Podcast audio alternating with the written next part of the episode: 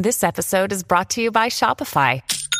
Forget the frustration of picking commerce platforms when you switch your business to Shopify, the global commerce platform that supercharges your selling wherever you sell. With Shopify, you'll harness the same intuitive features, trusted apps, and powerful analytics used by the world's leading brands. Sign up today for your $1 per month trial period at shopify.com slash tech, all lowercase. That's shopify.com slash tech.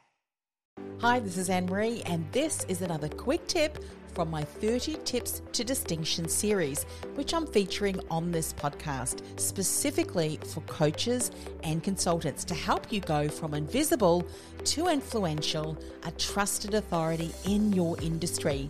The choice versus just a choice when your ideal client's ready to move forward. Here's today's tip. Now, have you ever heard the saying, marketers ruin everything?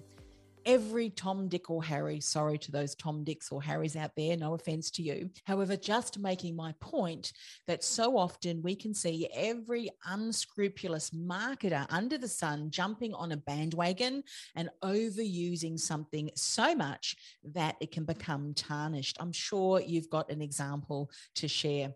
Now, an example where that happened recently was a technology platform that I invested in. It was still in beta with the promise that it was going to be an incredible incredible solution. However, unbeknownst to the developers, there were a number of people who had been using the email component of that technology to send out so many unsolicited emails that the developers ended up having to shut down their mailing system. And it was shut down for many, many months because they had to sort out the issue that all of these unscrupulous marketers who had uh, just spammed their email lists, there was a lot of outfall that these developers had to navigate through. It was terrible and a great example of how marketers, especially unscrupulous marketers, ruin everything. Now, another example is when certain words or phrases are overused. Now, personally, I despise the word hack hack this and hack that. I would hear that word hack many many years ago when it was just first started to starting to be used on my podcast and i was talking to a guest and i thought to myself if i hear the word hack one more time i am going to throw up. I don't know about you but there's probably some words that you kind of grate you the wrong way or kind of rub you up the wrong way. It's like nails on a blackboard. You've probably got some words as well. Now another word that has been overused in a number of instances and abused is the word authenticity. When marketers are talking about the importance of authenticity and authentic this and authentic that, whilst they were being anything but authentic in their approach and in their marketing.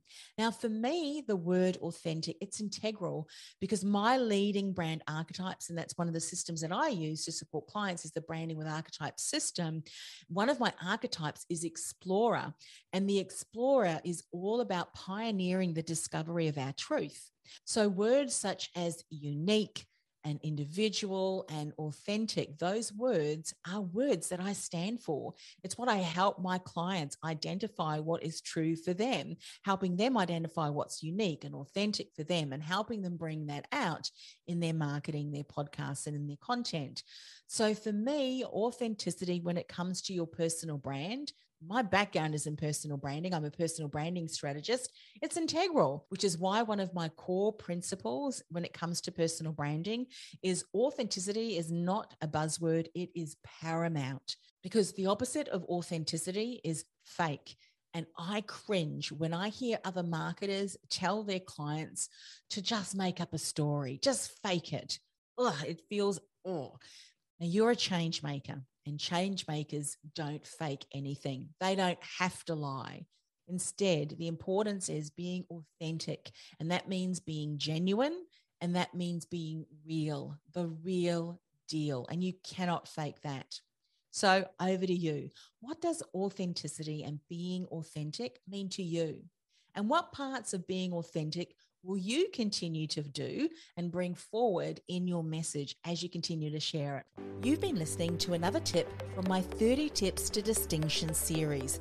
I'll be back with another tip next week. In the meantime, this is a special message if you're a coach or a consultant. Are you struggling to stand out online?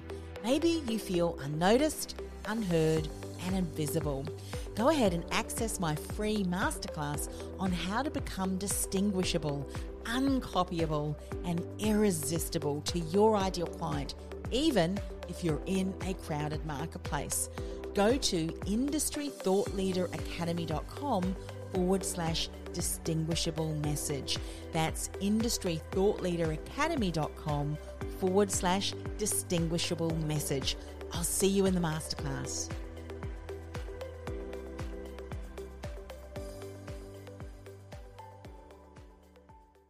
This podcast is a part of the C Suite Radio Network. For more top business podcasts, visit c-suiteradio.com.